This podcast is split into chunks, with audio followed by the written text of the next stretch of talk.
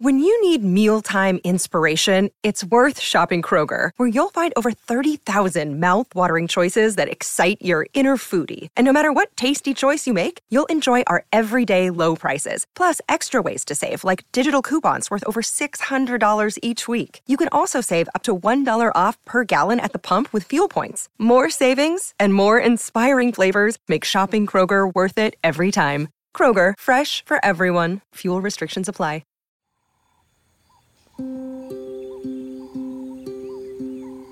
It's early on the 6th of February 1952 in Kenya, East Africa. It's a beautiful morning at Treetops, an exclusive safari resort built in the branches of a 300 year old fig tree. A young man stirs in bed in one of its wooden lodges. His wife, a keen photographer, is already up, having been woken at dawn by the trumpet of an elephant. She opens the curtains and looks out, yawning. She was up late, trying to film an elusive leopard.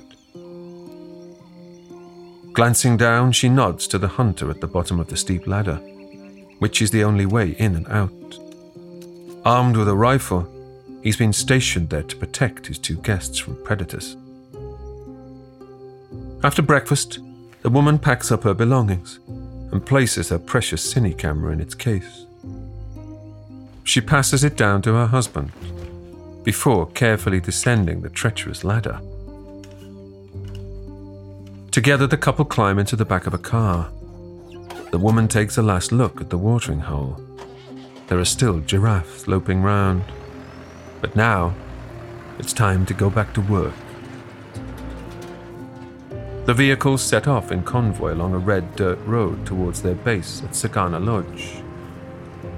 The woman doesn't know it yet, but 6,000 miles away in London, a series of events is underway that will shift the gears of her life forever.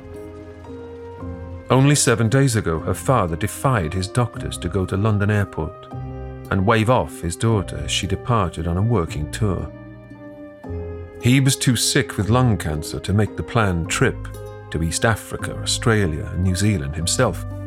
So he sent the next best thing his daughter, and her dashing young husband.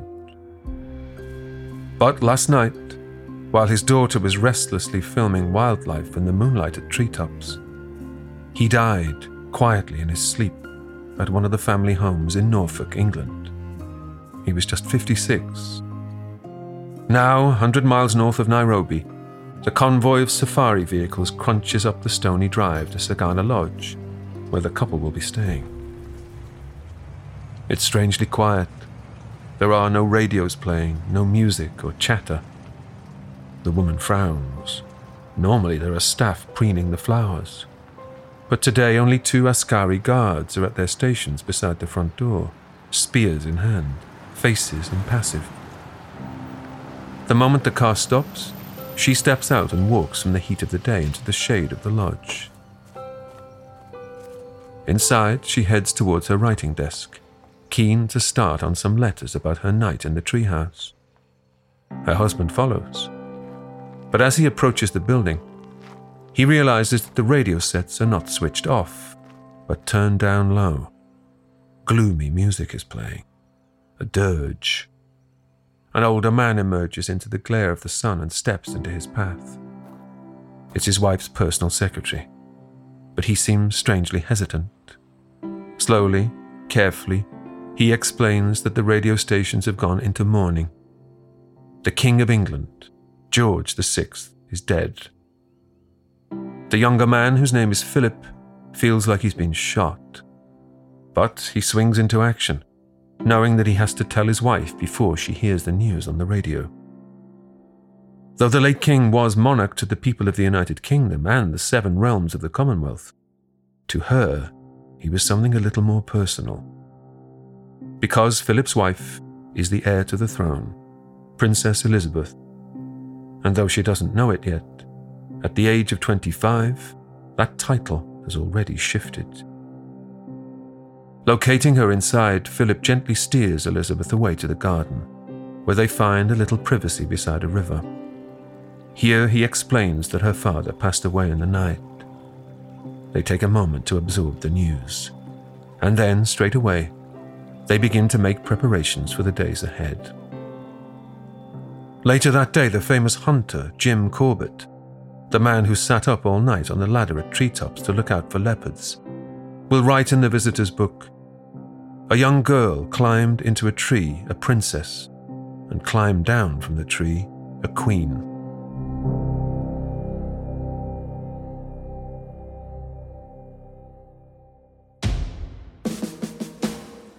Seventy years later, Queen Elizabeth II is the longest reigning monarch in British history, the longest reigning woman in the world, the most widely travelled, and the oldest monarch still on the throne at the age of 96. Winston Churchill, Joseph Stalin, and Dwight Eisenhower were all in power when she was crowned, names from a different world. Her reign is a thread that links that past with our present and which will lead into the future. But what will history remember of the long reign of England's second Queen Elizabeth? Her thousands of public engagements, her support for good causes, her commitment to modernizing the monarchy? Or will her legacy be overshadowed by her sometimes scandalous family? The spirited sister, the daughter in law, crowned the people's princess, the opinionated husband, and numerous torrid affairs of the heart. How well do we know Elizabeth, the real woman beneath the crown? I'm Paul McGann, and to mark the Queen's Platinum Jubilee, this is the first in a two part short history of Elizabeth II.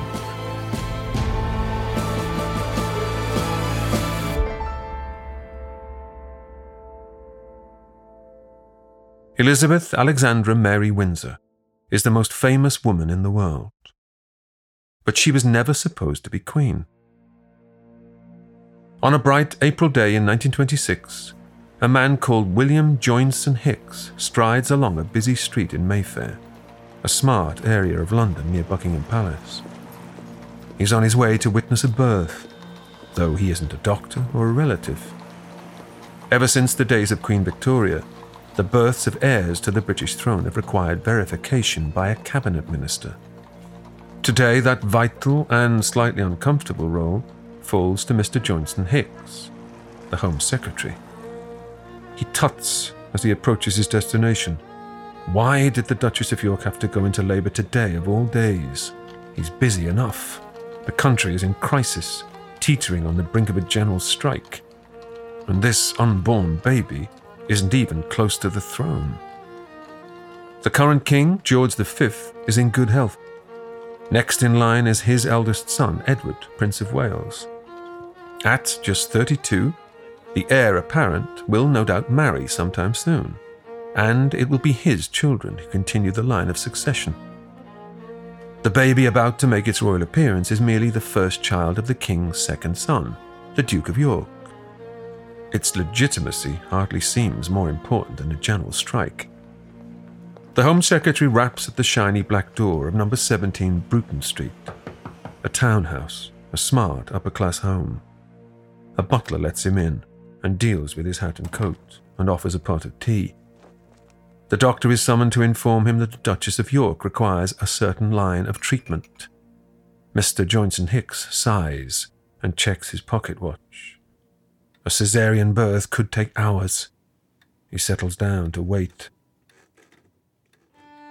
It is 2:40 a.m. the following morning, the 21st of April, 1926, when news finally arrives. A healthy child has been born, a girl. William Joynson Hicks can't help but smile as the proud new father, the Duke of York, gallops down the hallway to tell the household that the child is called Elizabeth. The Home Secretary approves. He hopes that her illustrious ancestor of the same name will be an inspiration. It's only a shame that this Elizabeth is unlikely to play a role of official significance. But only ten years later, everything changes.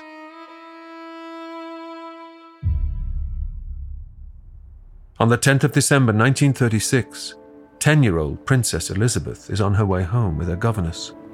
The temperature is almost zero, fog hanging low over the Serpentine, the lake in Hyde Park. The swans are hidden in the mist. Elizabeth is having a typical day of an aristocratic girl. She's just attended a swimming lesson where she practiced her life saving skills. Later, she may study a little history. She likes learning about kings and queens. That's if her younger sister Margaret will let her concentrate. They cross Park Lane to reach 145 Piccadilly. Her mother and father don't seem to be at home, but it's hard to know for sure, as the house is quite large. There are 24 bedrooms, a library, and a ballroom. Despite the grand surroundings, the family is happiest when they are together.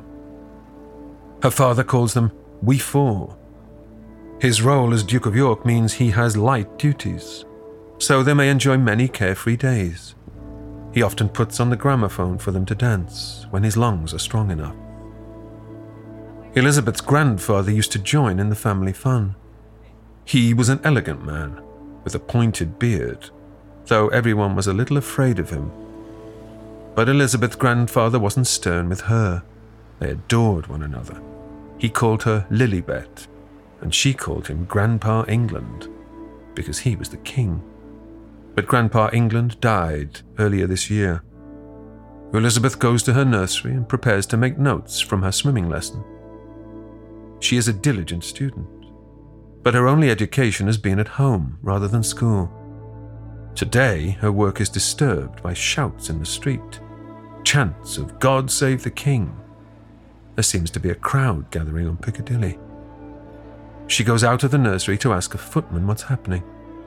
He explains that King Edward VIII has abdicated. That means he has given up the throne. He wants to marry the American woman, Mrs. Wallis Simpson. Elizabeth knows what abdication means. She's not a baby. It means her father is king now, and that means he won't be home to put on the gramophone records. Elizabeth runs to tell Margaret. Aged only six, her sister asks why Daddy must be king. Elizabeth said he simply must. Margaret frowns, then gasps. Does this mean Elizabeth will one day be queen? Elizabeth tells her that she will. Oh, says Margaret. Poor you. After the abdication, the relaxed privacy enjoyed by we four is gone forever. That day, Princess Elizabeth is instructed by her governess to curtsy to her father. He is no longer the fun loving man that everyone calls Bertie. He is now King George VI, Dr. Tracy Borman is a royal historian and author of the book Crown and Sceptre. So, this is the controversy of the year 1936, which was the year of three kings. We'd had a couple of those before, 1066 notably.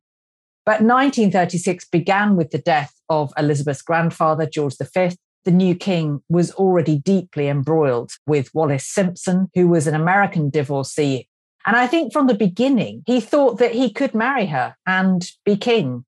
He tried to persuade the government, it wasn't working. And towards the end of that year, Edward made the seismic decision, huge moment in the history of the monarchy, to step down, to abdicate the throne in favor of his brother Bertie. And it really was something that sent shockwaves across the world.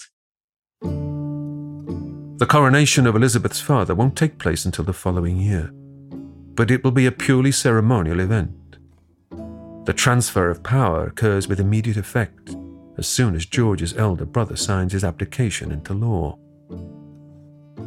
Elizabeth becomes heir presumptive, but not heir apparent. The Constitution is clear on matters of gender. Her mother, the Duchess, is only 36. There's still a chance of a son to leapfrog Elizabeth in the line of succession. And apparently, from that moment, the young Elizabeth began ardently praying for a brother so that she wouldn't have to be queen.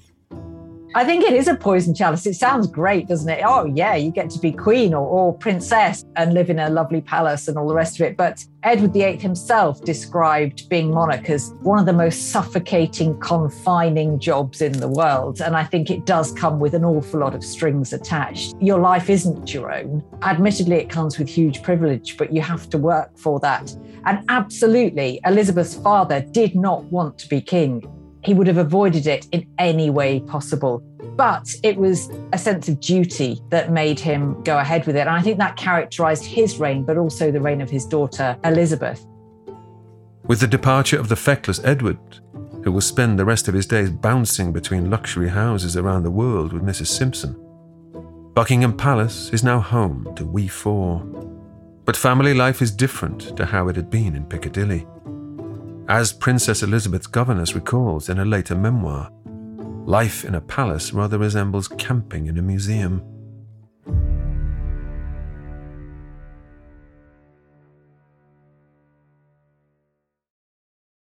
In fact, their new home is larger than any museum. It has 775 rooms and 830,000 square feet of floor space.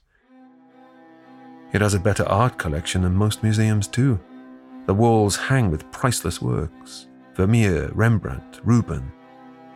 Visitors to the staterooms have the impression that the royal family live in opulence and luxury.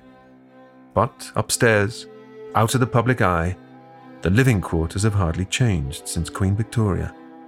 There's barely any heating. There is electricity, but light switches for a bedroom might be halfway down the corridor outside. On the governess's first night in the palace, an entire curtain rail comes off the wall and almost hits her on the head. Nonetheless, domestic harmony reigns. King George VI refers to the crown as the family firm and takes personal responsibility for mentoring his daughter. From a young age, the princess reads official dispatches from government, greets heads of state, and meets senior government officials. Winston Churchill comments that she has a striking air of authority. In 1939, the king takes the princess to visit the Royal Naval College.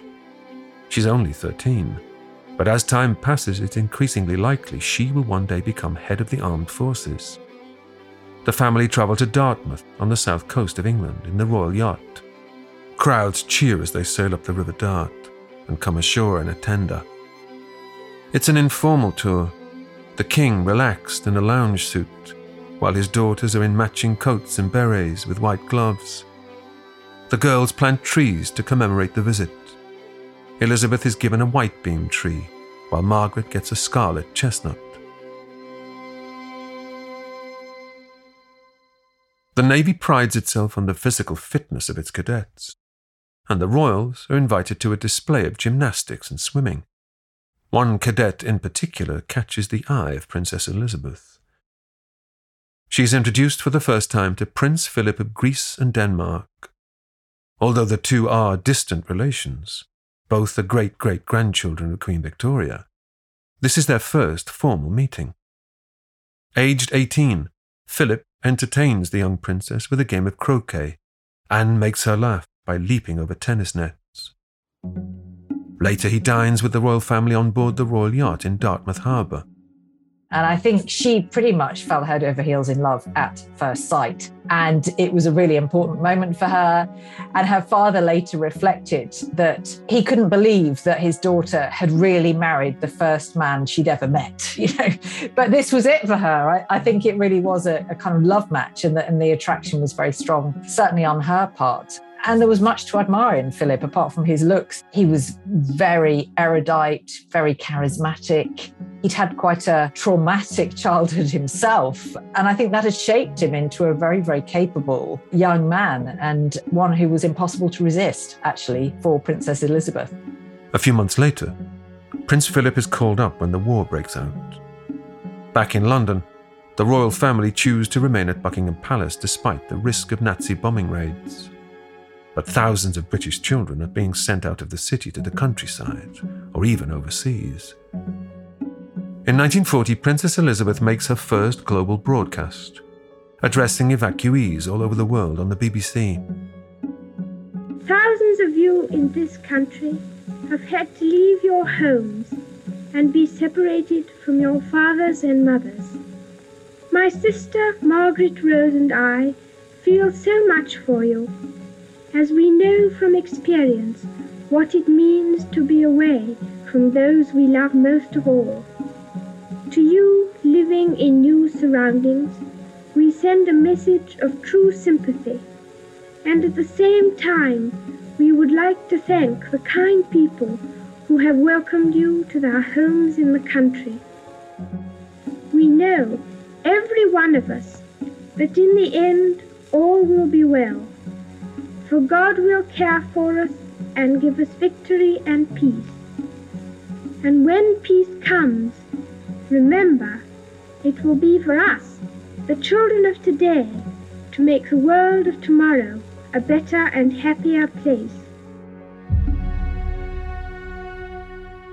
By September 1940, London faces daily aerial bombardments by the German Luftwaffe.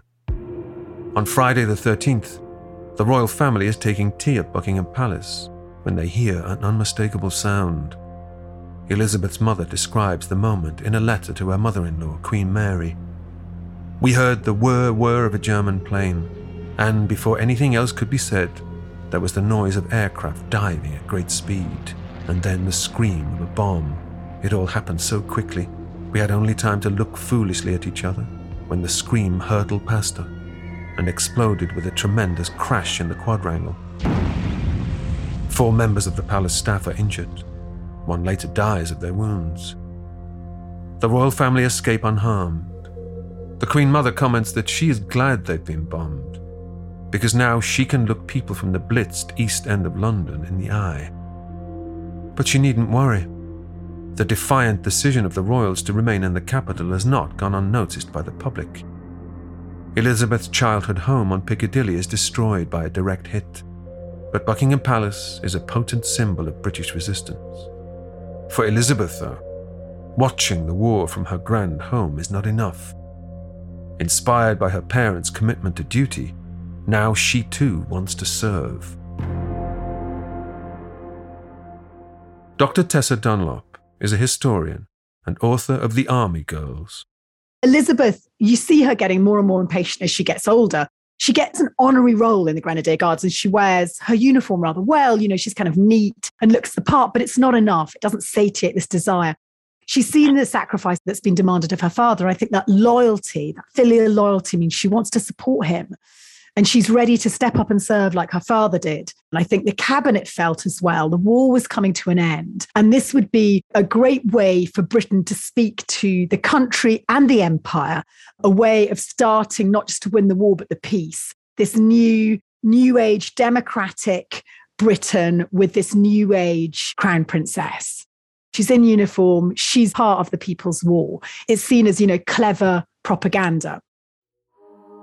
At 19, the princess is appointed an honorary junior commander of the Auxiliary Territorial Service, or ATS. Although she does not sleep in barracks alongside other women, she trains as a mechanic and driver of military vehicles. The image of the young royal in uniform reflects the experience of British women whose lives have been changed irreversibly by their war effort. Today, we can say she is the last surviving head of state who served in World War II. One of the reasons why she's untouchable is she is the symbolic figurehead who ties us back to the Blitz, to Churchill, to unprecedented female service, to unprecedented national service. And that is extraordinarily powerful PR going down the decades, becoming more and more important, in fact, because as they become rarer, that generation, their value, their weight as national treasures increases. After the war, Prince Philip returns to England a hero he and Elizabeth have been exchanging letters throughout the conflict, and a romance has blossomed. In a break with royal protocol, Philip asks Elizabeth to marry him before seeking the permission of her father. Now aged 20, the most eligible woman in the world already knows her answer. Hers will be a life of discipline and duty. As a counterbalance, she wants to spend it with someone who is happy to leap over tennis nets just to make her laugh. But her enthusiasm for the match isn't entirely shared by the family firm. There were misgivings actually from Princess Elizabeth's parents. Her mother was even more scathing, actually, about Philip. She nicknamed him the Hun, and it was said that he was a prince without a kingdom. And there was quite a lot of derision for Philip amongst the royal household that he, he wasn't really blue blooded enough. But Elizabeth, Princess Elizabeth, stood firm and made it clear it's Philip or nobody. There's only going to be one man for her.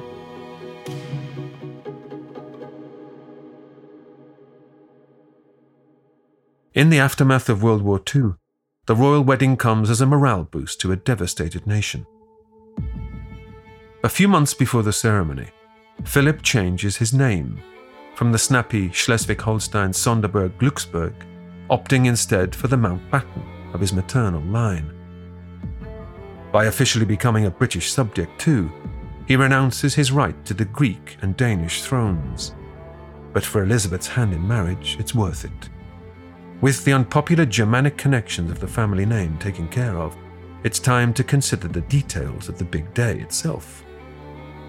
A lavish ceremony in a time of austerity could appear tone deaf when so many are facing hardship. So the plans are modest by royal standards. Princess Elizabeth even saves up ration tokens to buy the fabric for her dress. Nonetheless, tradition dictates that the ceremony is held at Westminster Abbey so, on a cool November day in 1947, a thousand years after it hosted its first royal wedding, it's here that Elizabeth walks down the aisle to take Philip as her husband. What you can get lost in is that Elizabeth kind of fancied him, and I think she certainly did. The right man came along at the right time, and she was really one of the last generations where lots of girls married as virgins. They met their one love, their true love, their schoolgirl sweetheart, and they married him. And Elizabeth, when she gets married in 1947, she symbolizes a whole generation. There is a crash down the aisle in 47, 48 that's never been seen before. People get married younger and faster than they did between the wars. You know, most of them tend to have stayed married for better or for worse. It really meant something to them. They're the last generation that really believed in the monarchy, that it really had a divine right in some respects and for better and for worse might mean that your husband strays. Philip had had girlfriends. And of course, there is a question mark about whether he continued to have the odd girlfriend. The key point is Elizabeth made it work, Philip made it work, and the press left them to do just that. And in the end, the marriage endures, and I think is very much one of love. We know that he was hugely supportive, but it was a different model of marriage. Within a year, Princess Elizabeth gives birth to their first child, Prince Charles. A sister, Princess Anne, arrives soon after. But in 1952, the couple agreed to leave their children at home to represent the ailing king on a six month tour that starts in Kenya. And then, their family life changes forever.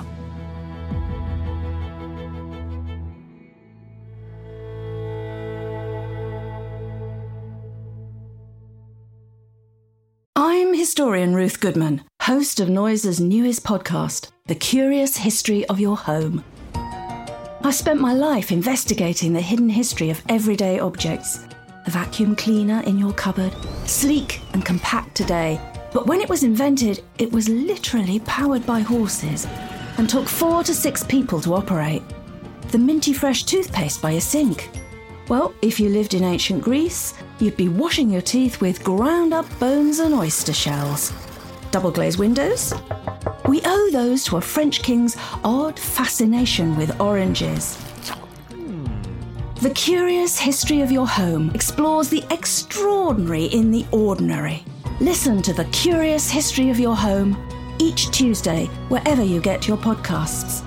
From award winning podcasters Noiser, The Curious History of Your Home.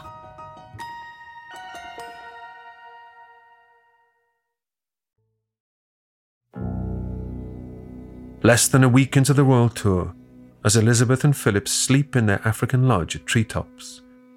Back in London, Operation Hyde Park Corner is just getting underway. This is the code name given to the official protocol that swings into action following the death of the King. The Prime Minister, Winston Churchill, is told at once, and a telegram is sent to Government House in Nairobi, Kenya.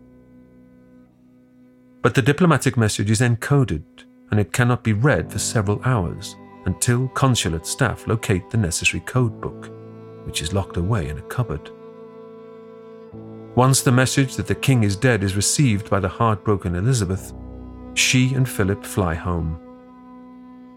Landing at London Airport, now Heathrow, on the 9th of February 1952, a black coat and hat has to be smuggled on board the plane so that Elizabeth can emerge in appropriate mourning attire. When she's ready, steps are lowered onto the tarmac. The Prime Minister is the first to greet Britain's new monarch, Queen Elizabeth II. She was just 25 when she became queen, by the way, the same age as the first Elizabeth. So parallels were drawn between the two Elizabeths at the time. But yes, she dismissed it out of hand. She got very, very impatient with these um, kind of parallels and with the press saying, oh, it's a second Elizabethan age. She said, I feel I have nothing in common with my Tudor forebear who never left these shores, who didn't marry or have children, and who was a thorough despot. So she kind of quashed those straight away in fairly uncharacteristically brutal and frank style. I, th- I think she just didn't want all of this romanticism. You know, Britain is going to rule the waves as it did in Elizabeth's day. So she rapidly quashed all of that sentiment.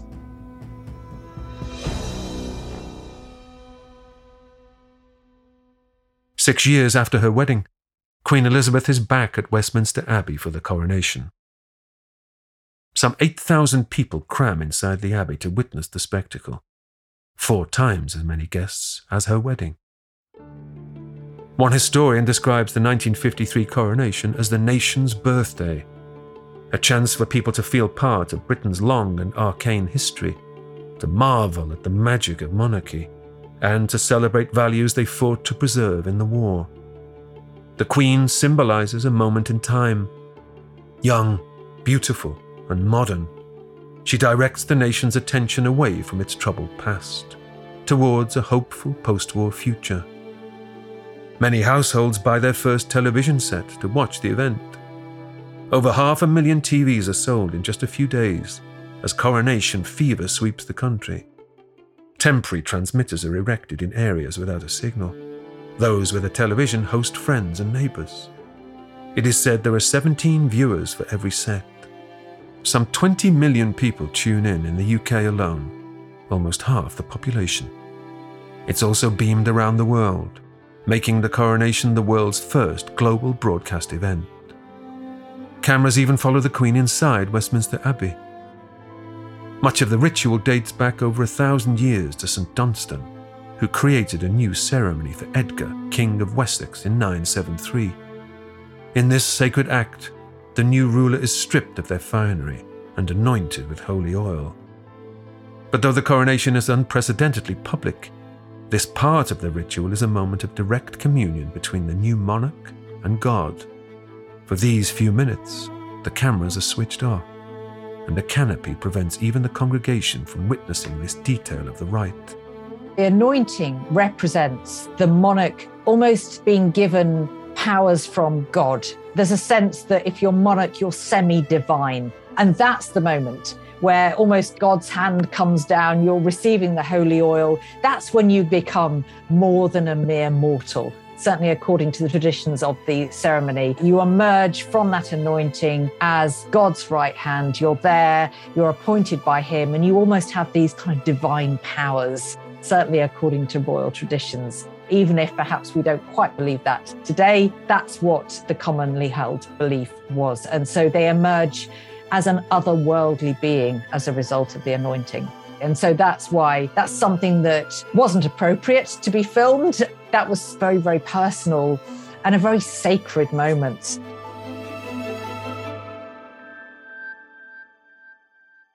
Elizabeth emerges from Westminster Abbey wearing the St. Edward's crown. Made for Charles II in 1660, it holds over 400 jewels and weighs more than five pounds. She carries in her left hand the orb and cross, symbolizing state and church. She departs in the gold state coach, a four ton carriage built in 1760, at a cost of the equivalent of $2 million today. pulled by eight horses, the Queen parades through the streets of London to Buckingham Palace. All over the country, people leave their television sets to go outside and enjoy street parties. By happy coincidence, news arrives the same day that the British expedition to Mount Everest has reached the summit. Princess Margaret will later comment that the 2nd of June 1953 felt like a phoenix time. Everything was raised from the ashes. The Labour leader Clement Attlee tells Parliament that we are witnessing the beginning of a new Elizabethan age. Her coronation dress is decorated with a Tudor rose, a New Zealand fern, and lotus flower from Ceylon, which will two decades later become Sri Lanka. They are the floral symbols of the Commonwealth, which in 1953 is a body of eight states, including former empire territories of Canada, Australia, India, and Pakistan. As its new head, Elizabeth's domain encompasses half a billion people. But times are rapidly changing. While the first Elizabeth built an empire, the second Elizabeth will see it dismantled.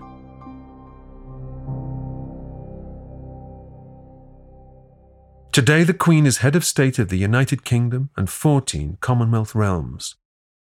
But the Union is nothing if not fluid. As recently as 2021, the former realm of Barbados became a republic, joining 38 independent countries as voluntary members of the Commonwealth. They no longer swear allegiance to the Crown, but recognize the Queen as a neutral figurehead.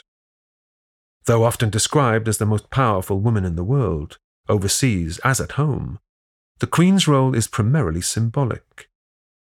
It's a very restricted and closely defined power. And this goes all the way back to 1689 when the joint monarchs, William and Mary, were forced to sign the Bill of Rights, which was basically a contract between Parliament and the Crown, which gave pretty much all the power to Parliament.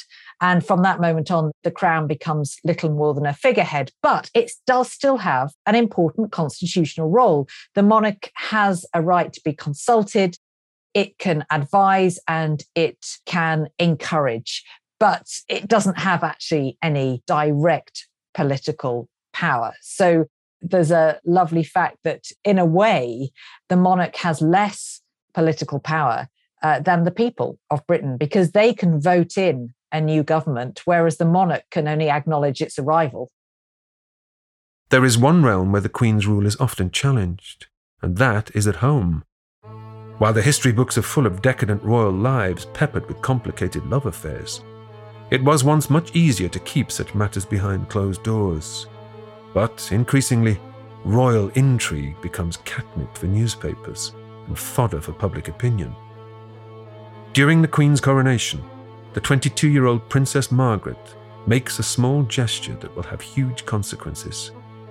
She reaches over to pick a piece of fluff from the collar of Captain Peter Townsend, an RAF man who she first met as a teenager when he worked closely with her father, the king. The tiny moment of indiscretion doesn't go unnoticed, and gossip circulates about the affair. Princess Margaret, it emerges, is in love. The palace and the government are scandalized. Not only is he divorced and 16 years her senior, but he's a commoner too. Now, with the secret relationship thrown into the spotlight by Margaret's public display of affection, the couple decide that they want to marry. The Queen finds herself trapped between family and duty. The Royal Marriages Act states that the princess cannot marry a divorcee except by permission of the monarch. And so Margaret begs her sister to overrule church and state and let her wed the man she loves. This has so often been misrepresented actually, it wasn't some great, tragic, thwarted love affair. Certainly, if you watch The Crown, you'll believe that.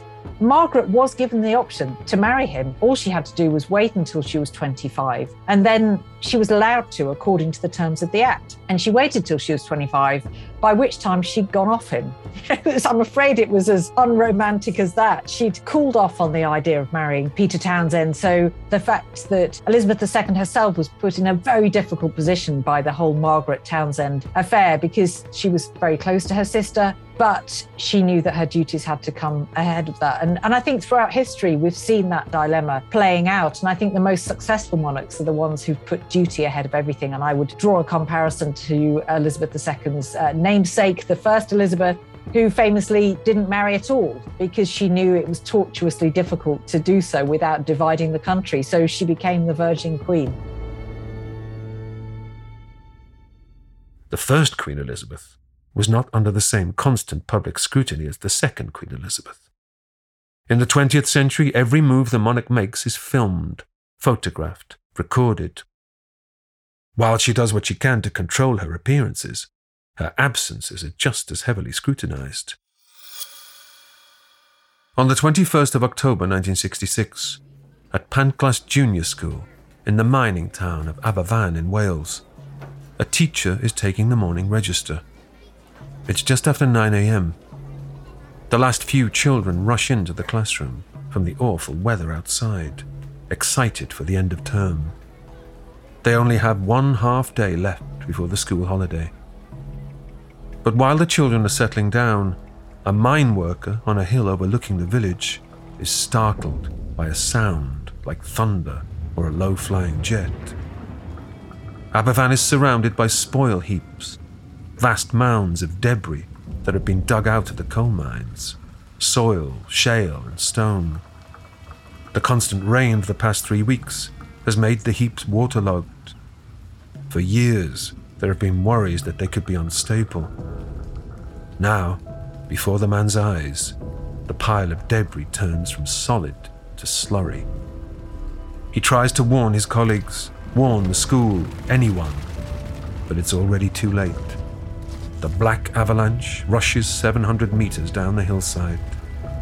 It tears through the village, ripping through buildings and engulfing the schoolhouse. When it stops, the villagers later say there is utter silence. Not even the birds sing.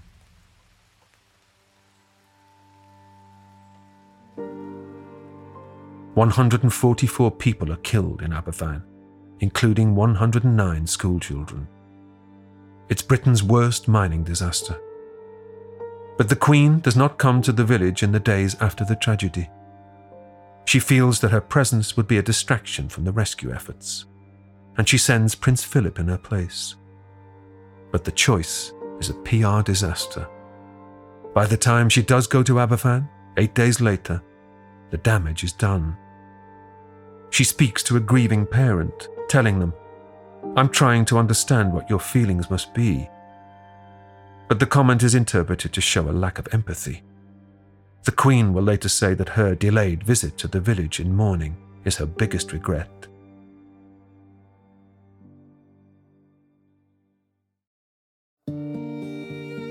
In the rapidly changing era of broadcast media, the palace tries to become more proactive in shaping its public image. In 1969, the Queen is persuaded to let a BBC camera crew film the royal family for a documentary. When it's aired, viewers respond positively to a behind the scenes glimpse at life in the palace. They see the family doing normal things, eating supper, playing board games together in the drawing room, listening to the Queen tell a funny story about a gorilla. But to the cautious, private Elizabeth, it's an embarrassment. All she can see is a stuffy, unrelatable family in formal clothes, looking anything but normal in their vast home. The BBC is asked to withdraw the programme, and the footage is never seen again, except in short snippets. What the Queen needs is a middle ground, a way to maintain her privacy, mystique even, while also showing herself to be accessible and in touch with the people. While on tour in Australia in 1970, the Queen dispenses with the usual protocol of riding in a vehicle past waving crowds. Instead, in local parlance, she goes walkabout. In a sunshine yellow dress coat, the Queen meets and greets well wishers on foot, showing a relaxed good humour that charms the crowd. throughout the long history of the British Crown, the incumbent has appreciated the need to be seen by their people. You get the great Elizabethan progresses, for example, or the um, wonderfully named gyrations of Richard II, which was basically when he went on a tour of his country and they were called the gyrations of the king. Um, so I think that need has always been appreciated. And just to meet their public, to kind of judge the public mood, but also to show off the royal splendor and magnificence and dazzle their subjects into submission. The Queen meeting her people face to face, that's always gone well because I think she's very likable. People talk about her wit and her warmth and her intelligence as well. And I think she never lets the side down if, she, if she's meeting the public. Princess Anne later tells a story about three student protesters in Australia who take advantage of a walkabout to present the Queen with a satirical gift a fake arm made from a stuffed glove. The Queen accepts the present with thanks. This is just what I've always wanted, she tells them. Her comment disarms the protesters and neutralizes an otherwise awkward moment. She later jokes with her family that she could use the fake arm to wave from her carriage. But despite the tight security at royal events, there are times when greater access to the public will put the Queen herself at risk. It's the 13th of June 1981, the Queen's official birthday. Although she turned 55 in April, a national party is held for the monarch every summer. Known as Trooping the Colour, the ceremony dates back to 1748. Trooping the Colour is a display of pomp and pageantry. The Queen's personal troops, known as the Household Division, march on foot or horseback from Buckingham Palace, along the Mall to Whitehall there are some 1,400 officers, 200 horses, and 10 military bands. Every year, thousands of people come to London to witness the display. Today, a teenager named Marcus Sarjeant is among the crowd, just one face in a sea of onlookers. Fans lie in the streets, pressing up against metal barriers, hoping for a glimpse of the Queen.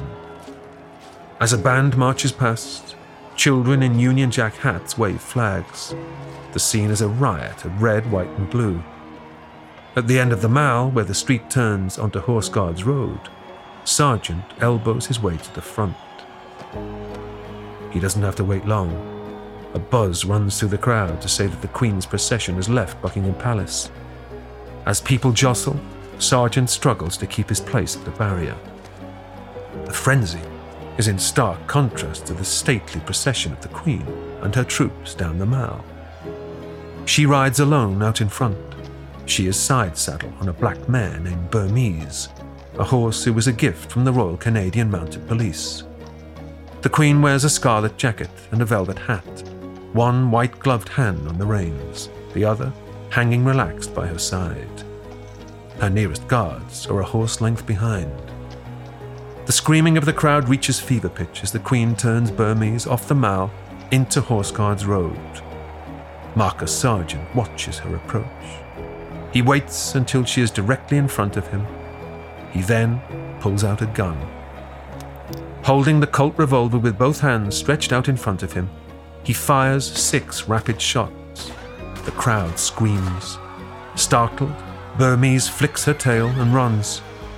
A member of the Scots Guard spots the gunman and grabs him, hauling him over the barrier, where he's subdued by officers who come running from every direction. Out on Horse Guards Road, the Queen brings Burmese under control, calming her with a pat on the neck. The sovereign escort closes ranks around the monarch.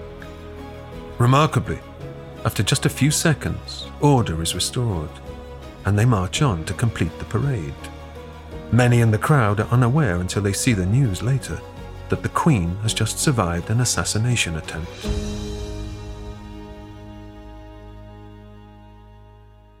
The teenager Marcus Sarjeant is armed only with a replica gun loaded with blanks. But his intent is real. He had tried to buy ammunition for his father's service revolver, but failed. He leaves letters about how he was inspired by the murder of John Lennon and the shootings of Ronald Reagan and Pope John Paul II.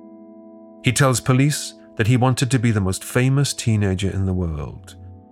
Instead, he's convicted under the Treason Act and sent to prison for five years. Neither the Queen nor Burmese suffer any lasting effects from the attack.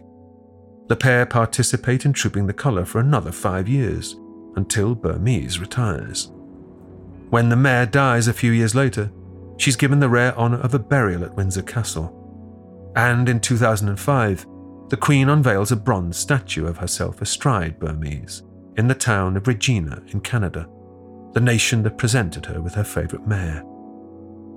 But just a month after the shooting incident, the Queen is once again on parade.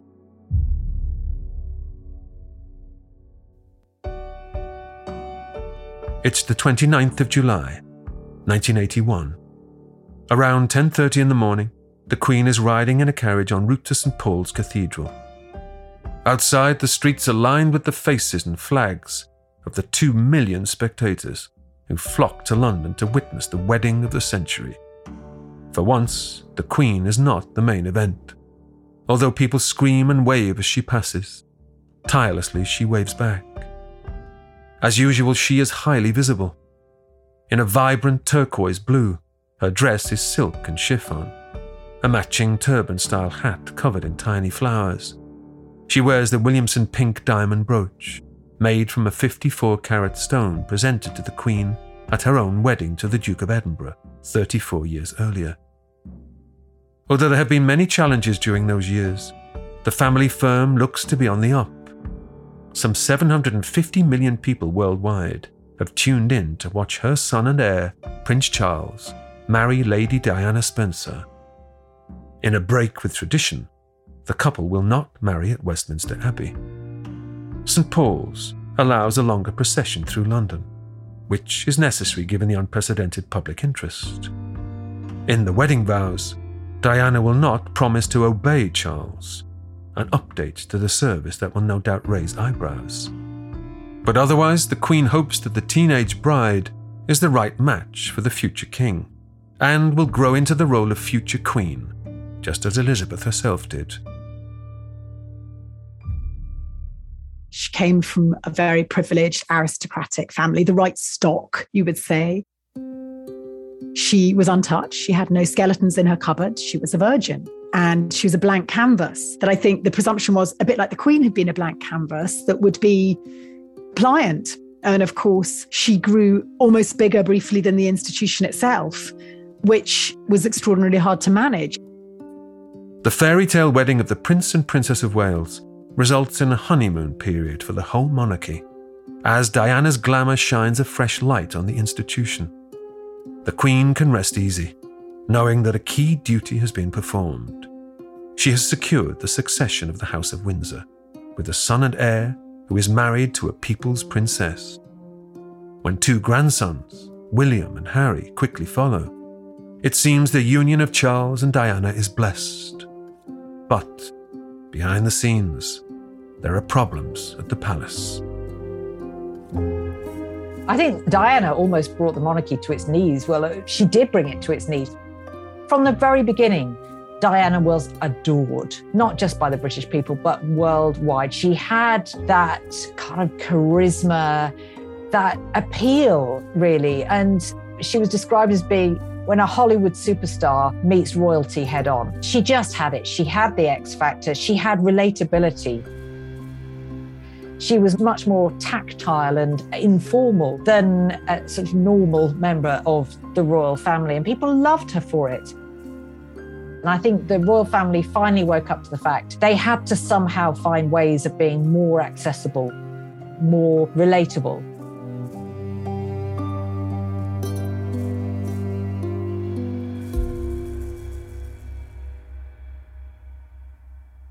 In the next episode of this special two part short history of Queen Elizabeth II, a shocking death causes the Queen public as well as private anguish.